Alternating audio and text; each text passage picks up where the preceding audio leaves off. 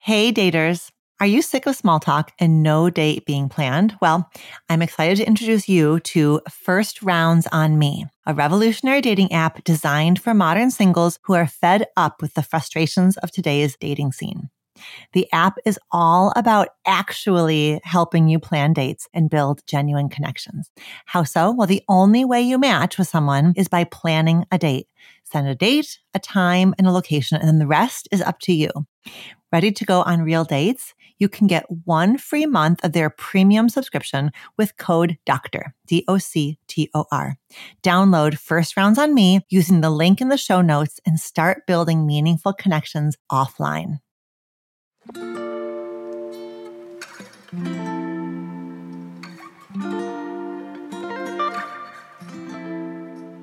and welcome to Reimagining Love. I'm Dr. Alexandra Solomon. Relationships have the power to wound us and the power to heal us. As a clinical psychologist, author, and professor at Northwestern University, I've devoted my life to studying intimate partnerships and family dynamics. On Reimagining Love, I'm here to translate complex clinical topics into tools and takeaways that you can use in your relationships today. If you're ready to develop relational self awareness and create vibrant and loving relationships with the people who matter most to you, You've come to the right place. I'm so glad that you're here.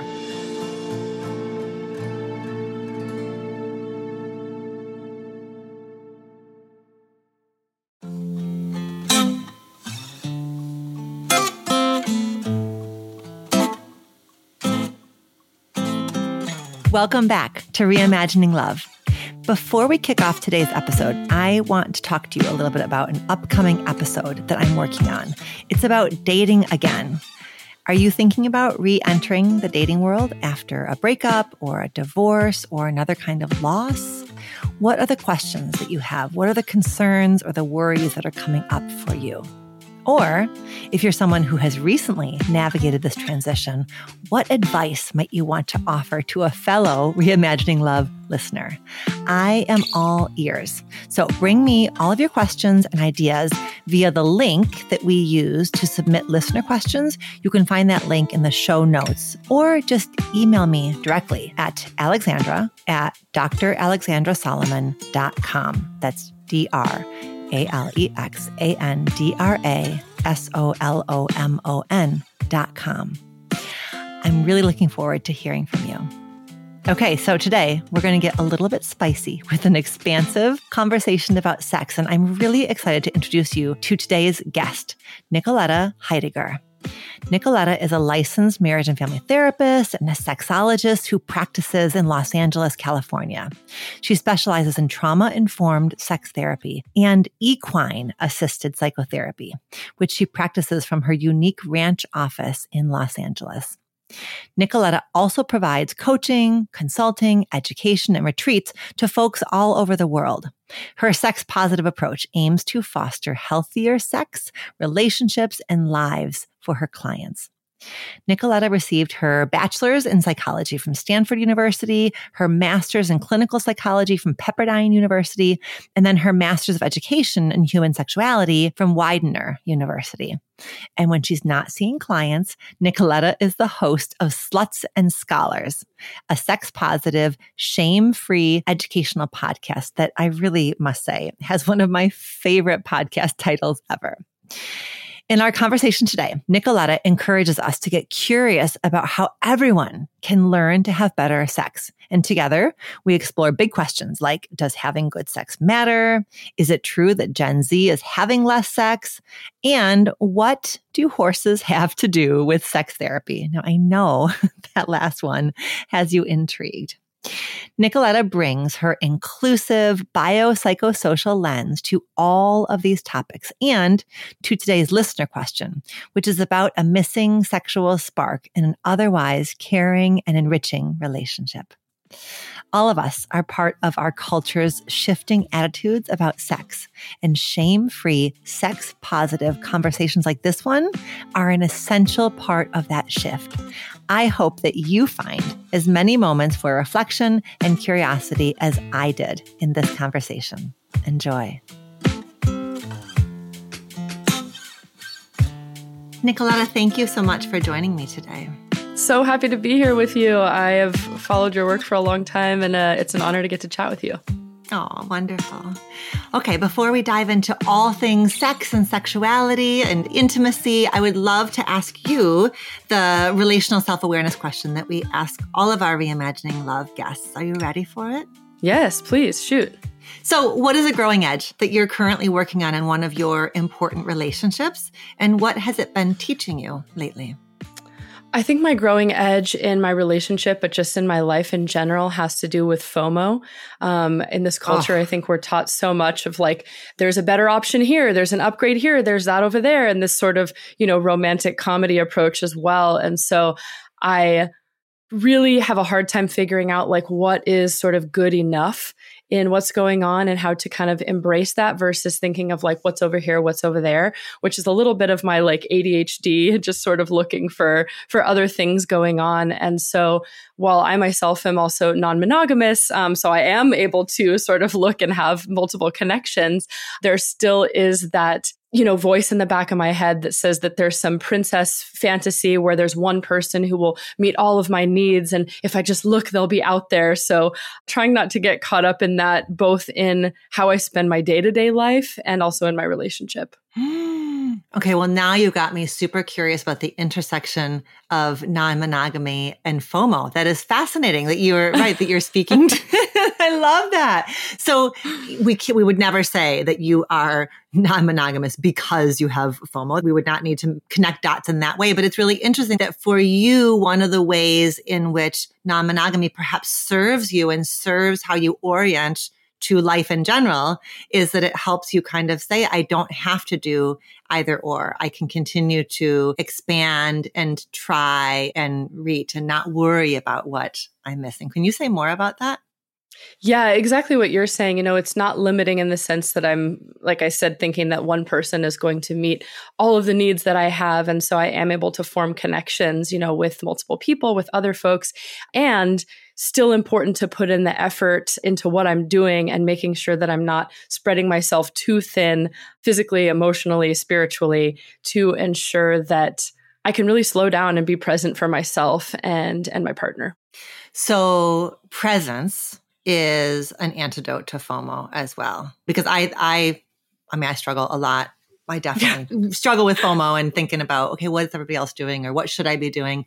And so you're, you're also naming that one of your antidotes or one of the ways that you work with your FOMO is presence to just be where you are.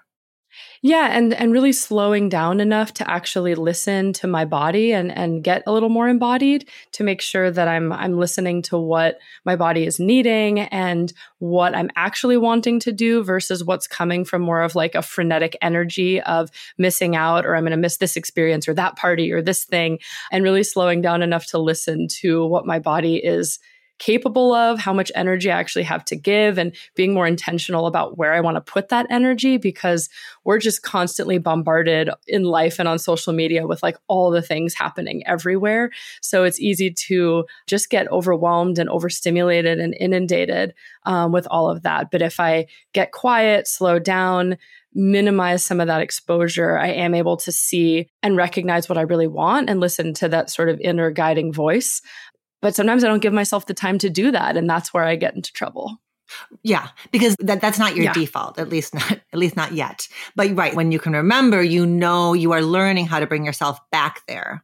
But it is a process of like losing it, coming back to it, losing it, coming back to it. Yeah, because you know there's so much information coming from outside. It's not in a vacuum. If it was in a vacuum and I was just at a silent meditation retreat for my whole life, certainly I could I could follow this concept, but with all the information coming in and all the options and people and and just the challenge. I mean, you probably experienced this too. You know, we're we're doing big things in in our respective fields, and I think there's a lot of pressure to be the best, do the next best thing, do mm-hmm. this, post mm-hmm, here, mm-hmm, do that, mm-hmm. and how about this thing? Well, what about that? Oh, this person's doing that. Why am I not doing that? So that voice can get so loud, both in my relationships and just my life. Well, you read my mind. That was the next thing I was going to say. Is I think part of it may be it may be a bi-directional relationship it may be that part of what appeals to me about this kind of work is that I have FOMO. So I am naturally already looking around everywhere to see what everybody else is doing anyways. That's sort of how I orient. So then to have a career where a lot of it is kind of strategy, visioning, iterating, you know, creating that it goes that way. But then also I think because, I mean, there is a way that Right. That, that part of this work is having a finger on the pulse of where the gaps are, what's needed, what's the next edge. And I think that for me sits very close and has a complicated relationship with FOMO, right? And am I creating yeah. from a place of scarcity? Am I creating from a place of, you know, bounty and enoughness? I think that is definitely for anybody who's listening who is entrepreneurial, you know, who's kind of trying to figure out their space and whatever matrix they exist in. I think that is yeah. a tension of how do you watch and observe what's happening in the field around you so that you know where to plant yourself and where to build. And how do you do that from a place of like enoughness versus like scramble and hustle and FOMO? Yeah, and I, I try to be um, kind to myself about it and for listeners out there and, and maybe you too who also struggle with this there is so much that we're taught in this sort of like capitalistic trauma right that we're always supposed to keep going that it's never enough you know we're always supposed to not celebrate what we do look to the next thing what's next mm-hmm, what's next mm-hmm. and so i think most of us are taught that it's not enough and we should keep seeking. And so we are sort of combating that ingrained messaging all the time. Right versus creating from a place of rest and ease. Right. and uh-huh uh-huh right. yep. yeah. Sounds like we're on the same page. Support group. Yeah seriously. Uh, so nicoletta tell us a little bit about what drew you to your mission which is helping people experience healthier and happier sex? How did you come to this work? Yeah so i you know was lucky enough that i had some good caregiving in that sense where my parents were pro therapy growing up. I, I, went to a therapist starting when I was a young adolescent, and that was really helpful for me. She was also someone who specialized in some sex and relationship work as well. And my parents were also pretty open and in a lot of ways and in, in talking about sex and relationships and really not coming from a place of controlling my sexual and relational development. I mean, there were certainly boundaries and things we discussed, but they really encouraged me to explore that. So out of most of my friends, I was usually the person who wasn't shy talking about this. And while there's been moments of shame, of course, because I live in a body and in this culture, I, I experience, I think, a lot less of it than some of my friends and colleagues growing up. And I just saw the impact that it was having um, on a lot of folks in my in my space, and really wanting to help people overcome that and get to a place of experiencing more pleasure. My my mission is really believing and in a research informed way that pleasure and play are essential to our survival. They're, you know, a human right in a lot of ways and just essential for us being able to to live and survive, not just something we get to have when we've accomplished all the things. And so in my personal and professional life, that's just become my my reason for being. Ah, Okay, well, so just a little pause here. Shout out to your parents. I suspect that I am much closer to your parents' age than I am to your age, and I think that your story is a story that I have heard so much with my my younger colleagues who are not Gen X like myself. I think that there's something about the way that people my age ish have committed ourselves to raising the next generation without having to like unload all of the stuff that we grew up with that I think is creating like I think the sexuality profession is just exploding. Like when I first started teaching graduate students at Northwestern in the early 2000s, I would maybe have one marriage and family therapy student who is maybe going to think about sex therapy. And now so many of them are going to go on to pursue specific specialized certification and training in sexuality. I think that's so encouraging. And so I love that your story began with the fact that you grew up in a household where your sexuality, your interest in relationship was not shamed. And so in that way, your work then emerged from lessons that you got very young that you actually, this is not shameful. And you know, you probably weren't told this part explicitly, but like you were like, it's so not shameful that I could actually build a career from this. And that's really like a credit to your parents and the, you know, sort of younger parents who are really committed to raising the next generation without shame. Yeah, and I think the more I got into the the field and the space, the more I saw how much it was needed, right? You're talking about marriage and family therapists.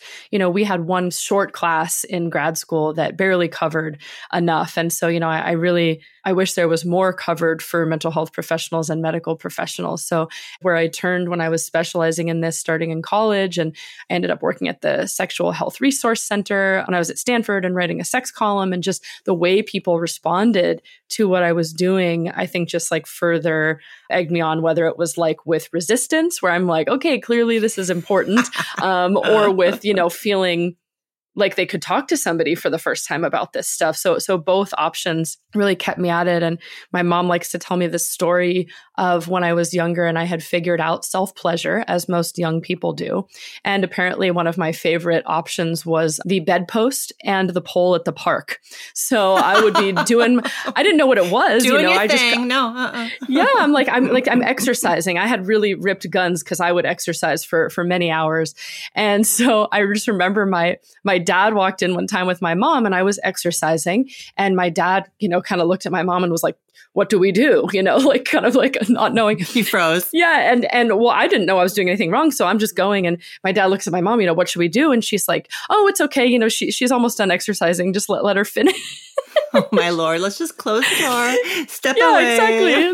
So the, you know just as a little anecdote of of um, how that permission can be given early on to to body exploration to the young people that you're caregiving for. Absolutely.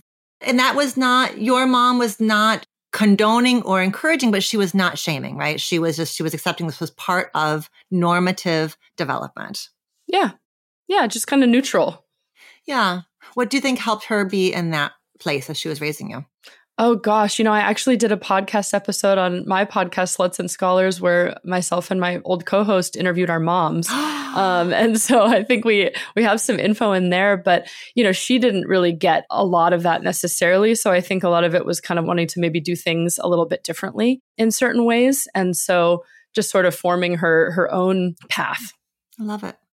You know, you just mentioned your podcast, which maybe has my favorite podcast title of all, Sluts and Scholars. Thank you so much. Fantastic. Hard to advertise, but a good title. Uh, I bet. You are like 200 plus episodes in on your show. So I would be curious for you to speak a little bit about how your views on sexuality have evolved or expanded since your launch of your show. You know, I'm constantly learning. That was one of the reasons I did the show is I really wanted to well first I wanted to be able to reach an audience to have a voice that could reach people who maybe couldn't see me in my therapy private practice or to make it, you know, the message accessible for people who weren't in therapy, couldn't afford therapy or, or whatever. And also it was for selfish reasons as well just for me to be able to uh, learn and have social connections and talk about things that i wanted to talk about with people that i think are interesting in this space that i, I want to share their work with other people. And so for me i'm just constantly learning. And so i think it's just a reminder to um, stay curious and remember that i don't know everything. I may never know everything about myself around sexuality, about a partner. And I'm constantly learning new things that I like. And, and it's just a, a great way to keep staying curious. I think I maybe always had that thought or that desire, but this has really just clarified that for me to, to keep a beginner's mind you are in your role as host of your show, you are modeling what you want your audience really to take away, which is that beginner's mind and that curiosity. So the way you show up for your show is the way that you want your listeners to show up in their lives. Yeah, exactly. In a curious, non judgmental way, and accepting that there are so many ways to have sex, really broadening our definition of sex. And so yeah, I hope that that's something listeners will take away, but also just hoping that there's something there for for everybody. Mm-hmm. Do you feel like you're at a crossroads in your love life? Maybe you are sick of modern dating or wondering if the person that you're with is your person. Whatever your situation, I have the perfect podcast for you. Dateable. Dateable is your insider's look into modern dating, hosted by Julie Krafchick and Yue Xu. Julie and Yue bring a sense of humor to their insightful explorations of all things dating, turning matches into actual dates, the psychology of relationships, red flags, attachment styles, and so much more. I am proud to have been a guest on their podcast three times. So if you're looking for a great starting point, check out my latest episode with them when you're ready and they're not. I'll put a link at the bottom of the show notes. Wherever you start, this podcast is going to help you feel inspired to date differently and create a love life that works for you. Subscribe to Dateable wherever you get your podcasts. Why does good sex matter?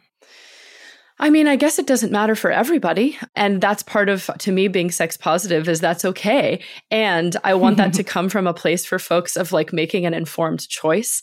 I think a lot of people get there because they think maybe there's no other option, right? Either they like aren't sure why something's happening with their libido or it's just not working in their relationship or with themselves. And so they just accept it. Not a fan of that. I'm a fan of like, if you look and see what are the options out there, like, mm, am I asexual? Does my desire look differently? Like, what's going on? You know what? Sex actually isn't that important to me. Great. I'm glad you know that about yourself. But as long as that comes from a, a place of informed intentionality, then to me, that's what matters. But I would say it's important to me because I sort of see it as my life force in a lot of ways. I think it, it's my personal, it's my professional, it's what sort of drives me in creativity and motivation. It's a way that I've learned to really deepen my love and my relationship with myself. It's a way that as an adult, I get to play uh, and explore and be creative. For me, it's just so foundational to who we are as people, even if you're not having it or it's not a thing that you care about. I at least want it to be something that people know about and talk about so they can make informed choices because it is such a big part of our life and culture, even if you're not having it. Yeah. Beautiful.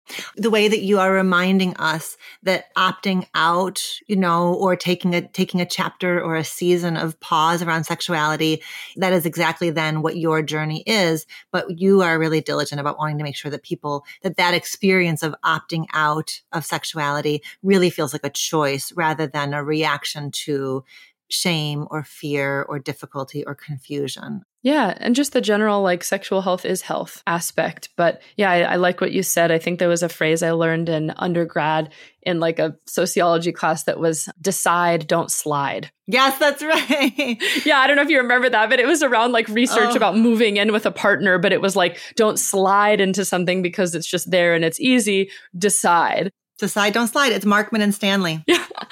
I love that you know that. Those are, the, those are the researchers. Howie Markman and Scott Stanley were are researchers around yeah trajectories in they do a ton of like premarital education and that was what they're you're right they would say decide don't slide don't move in together because somebody's lease is up don't move in together because it's just more convenient really make that choice with intention and so you're saying that that's a an idea that can be brought to all aspects of our relational lives including our sexuality decide don't slide and I get that that may not be accessible for everyone, you know, socioeconomically and all those things. Yes. But, you know, on things you can control, get all the information you can.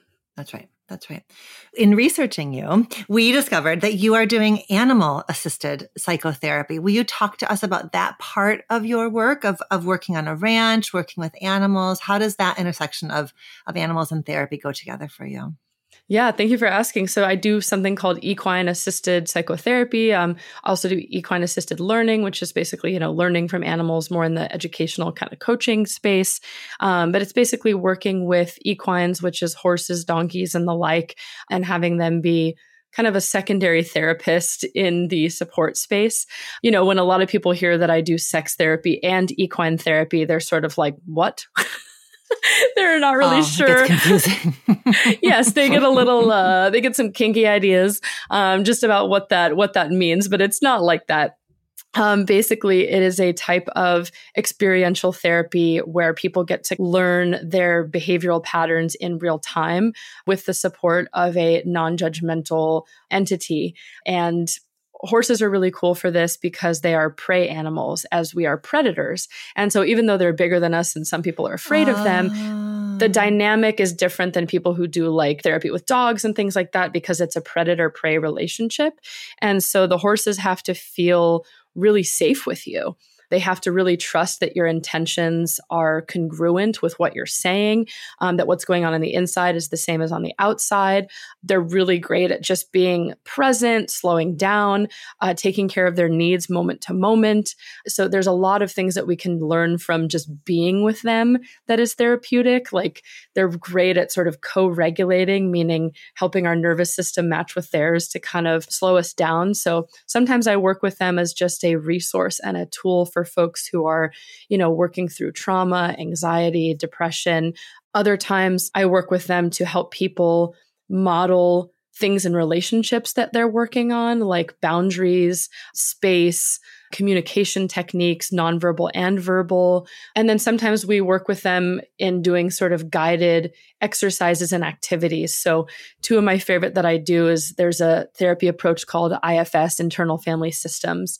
And so sometimes we'll work with the horses in either somebody creating a space where they're sort of showcasing different parts of themselves, and then they're bringing in this non judgmental creature to interact with those parts of themselves. And then we kind of see what comes up. And so instead of us just talking about it hypothetically or theoretically, we're working through it in real time.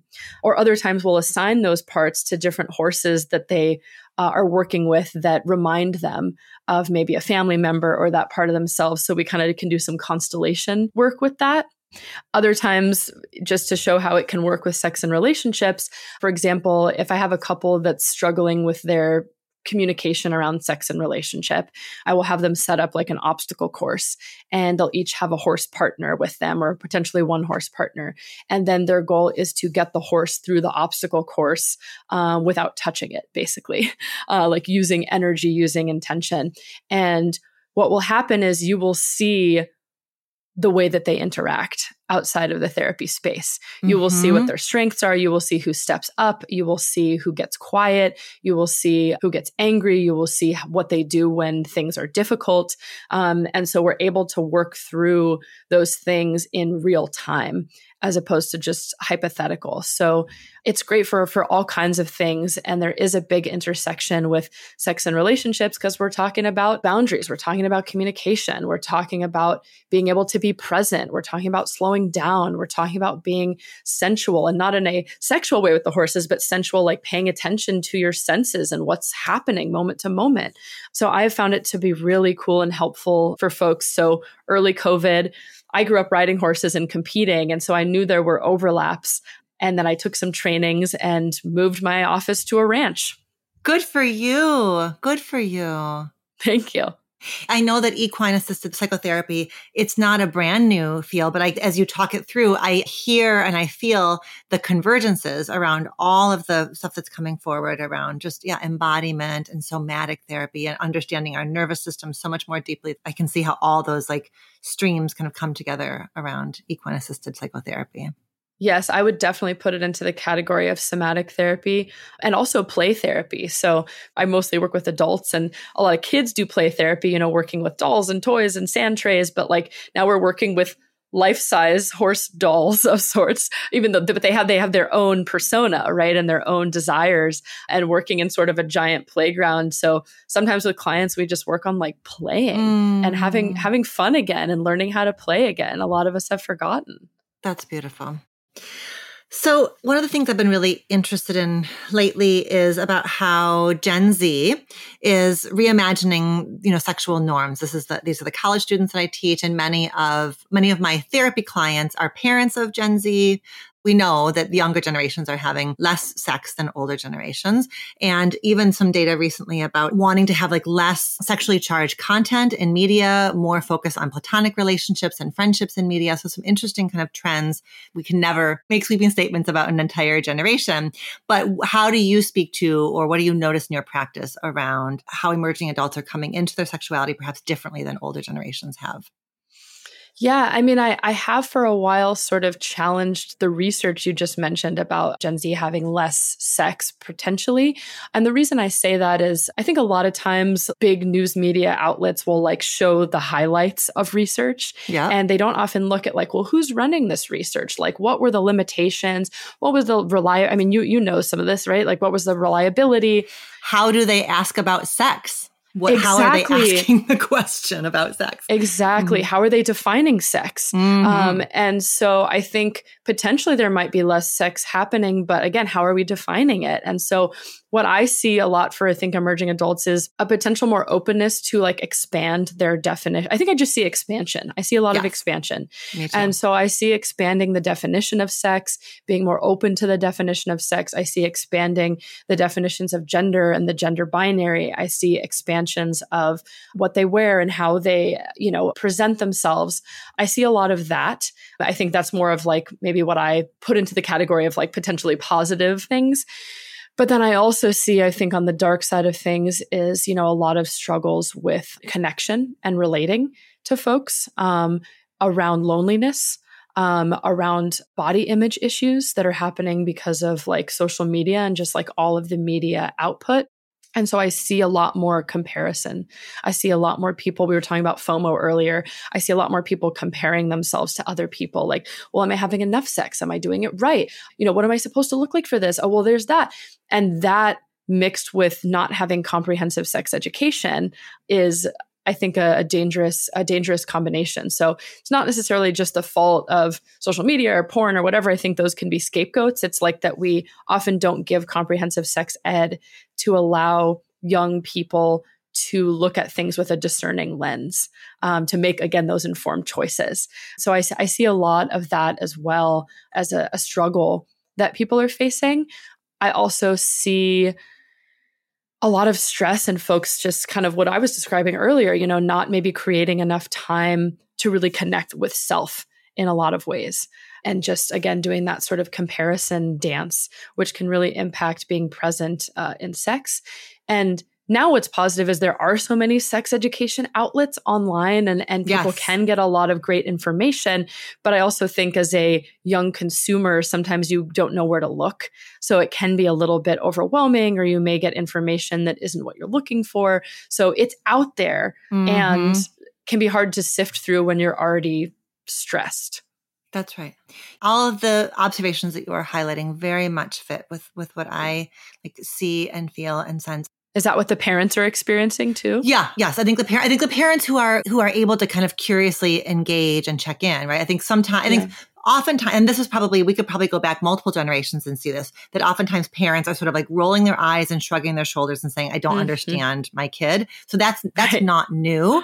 But I yeah. do think because there is so much like cracking and emergence that I think is so exciting and so complicated, I think there is like this generational divide can feel particularly intense, I think. I've been teaching undergrads, you know, that my undergraduate relationship and sexuality education class, we're now going to be the 24th year teaching it. So I, you know, wow. basically have this like living, living generational laboratory. And the, the yeah. way that my college students come in with a kind of language for themselves, a kind of understanding of themselves in nuanced ways, it's it is like leaps and bounds from where college students were 20 and 25 years ago. Mm-hmm. And so I have wondered if perhaps if this data is true, like that they are actually having less lived sexual experiences, if that is true, mm. if we mm. take that to be potentially true, could it be because that whole like dissection and exploration of who am I needs to happen before I know what do I want with you, right? Like, how mm. do I know what to seek if my first order of business is figuring out where am I on the gender spectrum, on the sexuality spectrum? If there's a sort of sense like, I got to figure out my house before I invite yeah. you into my house, you know? And if that's the case, then it's a longer, it's a longer on ramp, but it is one that I think holds potential then for the experiences to be super intentional and conscious and aligned and full of lots of integrity. You know, I figured out my sexuality by and large by just doing stuff. You know what I mean? Like, I don't think that I had a whole lot of thought about what, you know, like that was my, it was the behavior that taught me about me. And I wonder if there's a way that the younger generation is maybe toggling back and forth, but doing a lot of self work, you know, having therapists from an early age and, and having yeah. access, like you're saying. And so maybe there's, there's just more kind of marinating before experience, possibly. I'm curious what you think about that. Yeah, I mean that that would make sense. I think it's it's so hard though to isolate the intersection of all these variables, right? Because I also see the impact and this isn't new because this has been every generation, but the way the political and just the cultural climate is going to impact sex, right? In the 60s, 70s, maybe it was more free love and kind of against Vietnam War and things like that and now we're seeing things around abortion rights, trans rights, you know, social justice issues, toppling systemic isms. And so I also see that impacting the way people are approaching their sex and their bodies. And so it is impacting sexuality. So when I think about sex, I always use a biopsychosocial framework, meaning we're looking at the the physical, the physiological, the biological. We're looking at the psychological. We're looking at the sociocultural, spiritual, um, and relational and community. And so all of these things are going to impact the way folks are showing up. So to me, it's this complex intersection you know of of all of these things happening that i think we have to to take a look at. And maybe it started as one thing but then some of the other biopsychosocial factors might be continuing or, or mitigating it. So it's complex. It's layered. It's complex. It's layered. It's not well captured in a headline. Right. You know when you reverse roe versus wade right? Like that has obviously, obviously massive, huge impacts, not just on sexual behavior, but just also just sense of self, right? Like how do you feel whole and sovereign, you know, when, when the political atmosphere is saying that you don't deserve autonomy and control over your own body. Yeah. Yeah. I mean, it's uh, it's also this interesting combination of, like I said, sort of the maybe negative comparison to all that's out there, but then there's also maybe positive community connection, at least in a digital space where people are like, oh, there's other people who experience this.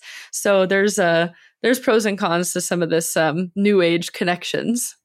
A hundred percent. The last thing I'll say, and then I want to go on to our listener questions. You know, this this research that I had just seen about emerging adults wanting less sexual content and more content on friendships. I love that. I love, you know, we have for a very long time centered intimate partnership as the top of the hierarchy of relationships. It is the relationship and everything else is mm. secondary to it. And so I think one read of that data is that emerging adults are quote unquote prudish. I don't think that's the right read of the data. I think young adults are recognizing that they exist in a whole ecosystem that yes, mm-hmm. they may want intimate partnership, but they also want friendship. They also want family relationships. And so I think there's an interesting shift happening around what does community look like if intimate partnership isn't elevated above everything else. Because I know just years and years of being a couples therapist, I know that when I have a couple that is embedded in community, I feel yeah. like, oh, sweet. Okay. We're all like, it's not just the couple and me trying to figure this out. They've got people around them cheering for them. Mm-hmm. They're connected. Their eggs are not all in one basket. Yeah. Literally. yeah, yeah. Yeah. Yeah. You know, versus a couple maybe where there's not strong connections to community. Those couples have a much harder time. So I, I love if what the emerging adults are saying is, yeah, we would love to explore love and intimate partnership, but we also really want to explore friendship and family and neighborhood. Yeah, I've I've sort of seen that for some folks, and not this isn't what inspires everyone, but sort of be an, a direct challenge to, I guess, patriarchal systems in the sense that like a relationship or a partner, especially for you know the male female heterosexual model, isn't what defines your worth anymore. Mm-hmm. And so I see it as in sort of direct opposition to that of like, there are so many other things besides did you find the right partner that can define a life worth living? Beautiful. Okay, so let's move on to a listener question. Are you ready? Yes, got my therapy educator hat on. Put it on, put your hat on. We've got a, a really great question from Jen in Canada. She uses she, her pronouns. And Jen writes, I've been with my husband for two years. I love him deeply on so many levels, but the sexual desire just isn't there. I am four years sober and had a very promiscuous past. And to be honest, it was exciting and fun, albeit very unhealthy in many ways. He is my first ever sexual partner since getting sober. I'm not sure if it's my inhibitions slash self consciousness, not feeling desired, or the fact that we have been trying to get pregnant for a year with no success that is the issue. Probably a combination of it all. Regardless, I want to be intimate with him, but the spark just isn't there at all. I would so appreciate some guidance. Oh, yeah. All right, Nicoletta, I'm in I'm in it with you, but where do you want to start with Jen's really rich, really thoughtful, tender-hearted question? Thank you, Jen, for your question. I mean, first, I want to normalize that this is probably the thing that I see most in my practice, right? Is couples who are sort of naming this spark thing. And that's sort of where my answer first wants to go is like, how do we define spark and kind of where did that narrative come from? Um, I think a lot of us, when we think of spark, we think of the new relationship energy that may happen at the beginning of a relationship or when the sex does have that aspect of maybe a little bit of, um, uncertainty and danger. Um, so it can be very exciting, but then it's also coupled with um, anxiety and that sort of like uh, a little bit of a high feeling, you know. And so it is certainly possible to establish and maintain connection long term, but it may not look like that sort of frenetic initial thing. All the things that Jen that you listed are certainly impactors that I think could be affecting things here, right? You said this is your first relationship since getting sober. Um, and so it makes sense that you may need to start a little bit from the beginning of like, what does it take for me to establish intimacy? Some of my favorite things to explore here that I recommend to clients one is to, and this is from a colleague, Dr. Jess O'Reilly. She talks about your core erotic feelings. Um, this is basically what is the feeling or sensation you need to feel before you're open to connecting in pleasure, right? Do you need to feel safe? Do you need to feel excited? Do you need to feel challenged? Do you need to feel sexy? So, looking into that a little bit. My second suggestion, I always refer people to Emily Nagoski's book, Come As You Are, to help you figure out what your desire and arousal patterns are, because they may look different than what they were when you were single, when you were using, um, and when you weren't with this partner. So figuring out, you know, do you have, I'm guessing you've talked about this on your show before, but spontaneous versus responsive desire um, right. is one aspect. I think some people are waiting for the spontaneous spark to happen, but that may not be how how your sober body shows up erotically. You may need a lot of things to get that engine warm. You may need to be reading erotica. You may need to be giving yourself more time. Next question I have is, how is the sex that you're having? Most people don't want to have sex that isn't worth having. Uh, this is from uh, uh, Peggy Kleinplatz, another researcher. So, you know, how do you feel about the sex you're having? Is it is it the way you want to be having sex? What would sex worth having look like? Um, and then my final suggestion is to have you and your partner I don't love everything this company does, but the Sex, Love, and Goop special on Netflix, specifically featuring Miss Jaiya's erotic blueprints, was really helpful. So check out erotic blueprints. It's kind of like what is your love language, but sexually, to see what your language is and what your partner's language is, because it could be that you're just trying to speak different languages um, and it's not happening. Lastly, always a big fan of the Esther Perel mating in captivity approach, which is sometimes the thing that we find sexy and exciting is not the thing that we're looking for to create safety in a long lasting relationship. So there is this dance of figuring out hmm, have I chosen a partner because we're actually sexually compatible? Or have I chosen a partner for these other values? And now we're going to have to make a choice if we want to work hard at figuring out our sexual connection. Great. What a comprehensive response. that was that was my therapy approach in five That's minutes. good. That was good. You know, Jen really set us up well to take a biopsychosocial. You had mentioned that your lens around sexuality, as is mine, is biopsychosocial. And Jen is a natural biopsychosocial thinker, right? Because she's thinking about her yeah. sobriety. She's thinking about getting pregnant. She's thinking about kind of establishment of this relationship and trying to figure out what is it. And she's not ever going to have the pie chart that shows the exact percentages of what's at the heart of this. And it is the intersection of all of these different elements right. for her that is shifting. And so I think in that shift, I imagine there's a measure of grieving that she will need to do, you know, that there's yeah grieving and, and, kind of opening up. Okay. So I'm grieving that chapter of my sexuality that was alcohol fueled and kind of playing with all these edges and mm-hmm. not fueled by safety, but fueled by you know, danger, excitement. Yeah. Exci- yeah. Excitement, not knowing.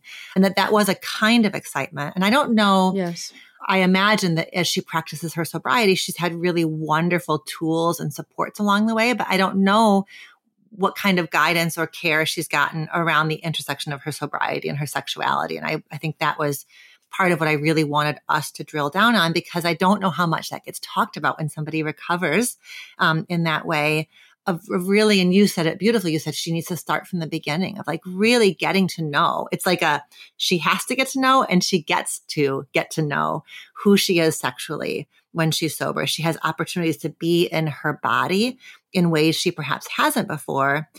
And for as promising as that is, it is also very likely pretty unsettling. Yeah. The just the sensory system alone, add in her thoughts, add in her emotions, all of that is different than the probably somewhat dissociated sexual experiences that she would have had that any of us have when we're sexual and using, you know? And so she really is like coming home to this body and maybe feeling somewhat disoriented at all of the inputs that are so different than when she was using and, and sexual. Yeah, and the good news, Jen, is that you don't have to do this alone. You know, if yeah. it's if it's feasible for you, there are sex therapists, there are sex coaches, there are online programs, there are retreats to go to solo or together. Like there is a plethora of resources out there to not have to do this by yourself. And there is no shame in needing some support and accountability to learn this. Just like you learn to drive a car, you can learn to have better sex. And so don't assume it's just going to happen naturally because you love this person. There's going to have to be learning. So don't do it by yourself and get some support so you can you can get there. Great. Yeah. I also want to speak a little bit to Jen surfacing that she wonders a part of the loss of spark is around um, getting pregnant, their journey to becoming pregnant. Oh, yeah. How stressful that is. Yeah. I mean, she has been, she has spent a lifetime, and her husband probably also has spent a lifetime having sex be the end unto itself. And now sex is a means to an end, right? Sex is the means of getting to this baby that's very much wanted and, and being sought after. And so I would want her to, oh, yeah, to just be able to make some space for that, just putting sex in a different category in her mind, plus all of what comes up. You know, she used the word with no success. And so I'm, I'm really feeling like I want her to have time and space to explore whatever feelings of quote unquote failure are coming up yes. for her and what stories she has about herself and accomplishment and perfectionism and giving herself maybe a hard time and therefore giving her body a hard time, even though she's still, I mean, she's, they're only a year into this journey and they are a year into this journey. It's like both at the very mm-hmm. same time. Oh, I'm so glad you said that. That's so crucial because if people are feeling some kind of shame and judgment about the way their body is performing, quote unquote, or that's not doing what they want it to do, getting pregnant, right? It's going to be hard to maybe even love your body enough, maybe to be open to receiving pleasure because you may not feel like it's worthy or deserving or you're angry with it. So, totally so glad you highlighted that because having that relationship with yourself is going to be key. And that comes back to the core erotic themes here, too, is that for me, the only kind of pressure I like in sex is if someone is like massaging my butt or spanking me. That's the only kind of pressure I like. but to have it be pressured in this way, right. That's not fun and pleasurable for most people. So, yeah, getting some support around that so key. Yeah. Yeah. At the very least, being able to talk I want Jen to be able to talk to her husband about it because I don't want Jen's head to fill with stories about is he disappointed that it didn't happen this month? Or you know I can imagine a world where she's protecting him he's protecting her. Maybe it's hard to talk about. I also want I'm thinking about if they are part of a community where there are other couples who are also on a journey to become pregnant and then she's got you know friends who are pregnant and she's not quite pregnant yet. Can she make space for both the joy for her friend and that like part of her that's like, oh, why her, not me? You know, that sort of jealous part that then I, you know, is she judging that part that feels envious and petty? And can she just make space for all of those parts, you know, and that they all are, they all warrant compassion. Yes. Oh, thank you for saying that. All of these concerns make sense. And um, I think she's got a lot of awareness about what's, about what's going on. And that just like, Right. There are probably these pivotal times in our life where we need to bring in more resources and more support. And so I'm so glad that you directed Jen to Emily Nagoski's work and Esther Perel's work and your podcast, right? I think some, sometimes one of the biggest things that sparks desire is just listening to somebody talk about sex, right? So what are the ways that she is letting herself kind of indulge in a, you know, charged conversation? Like I think that can also be something that can help her tap in as well. Yeah, to make it fun again. Mm-hmm. Right. You get to have fun even while you're making a baby. Yeah. But both and. I mean, to be honest, it will probably, I can't say what's going on for you medically, but it will probably help baby making happen sooner because when we're stressed, when our cortisol levels are high, we have research out there that shows how that can impact the ability to be able to get pregnant when you're in fight or flight, right? And so if you can have play and pleasure and have it be fun, that's better. It's a better option. It's like we want to have the Jen from down the road who has the baby. We want that Jen to whisper in this Jen's ear and just be like, listen, the baby that's going to get made the moment it gets made is just exactly the baby you need. Like the exact month that those kids were conceived, it's like that was the moment that these particular, that particular egg and that particular sperm came together to create this human being. Like it's a freaking miracle that you can't understand now, but down the road when goddess is willing, you've got, you know, a baby, you'll be like, oh yeah, this is the baby that needed to get made. And the only time this baby could get made was that exact time that baby was made. yeah, if you are into the spiritual, um, a lot of my friends and colleagues really like the book Spirit Babies. Mm. It's it's a kind of mindfulness meditation and and spiritual that is sort of connecting you to the the soul, the spirit of the the baby you're supposed to have, kind of thing. So something to to explore. Bring in the woo. Yes, yeah, to bring in a, li- a little bit of woo. Nicoletta, it has been wonderful to spend this time with you. Thank you so much for being with me. Thank you so much for having me.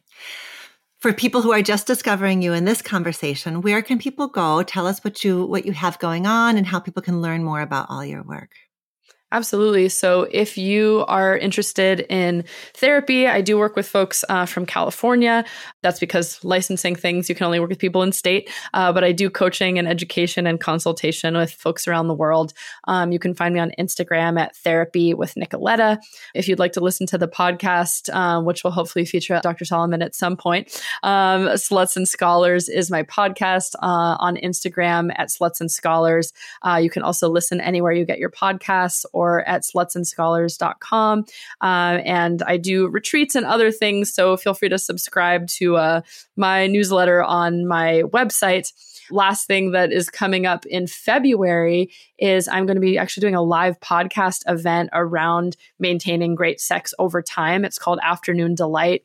It's happening February 10th in Los Angeles, but we will probably also have some online virtual options as well. So if you're wanting to come to LA, it's with myself, uh, Dr. Tara from Love Bites, uh, Dr. Nazanin Moali from Sexology Podcast, and August McLaughlin from Girl Boner Radio. And we've got we're therapists, researchers, you know, uh, colleagues, educators, and yeah, we're featuring this event on some of our top learnings of maintaining great connection over time. So come check it out. Would love to see some of you there. That's quite a lineup. I know three out of the four of you, and I think so well of August's work and Dr. Moali's work. Oh, that's so wonderful. That's great. Yes, come visit. Good. I would love it. Well, thank you, Nicoletta. Thank you so much.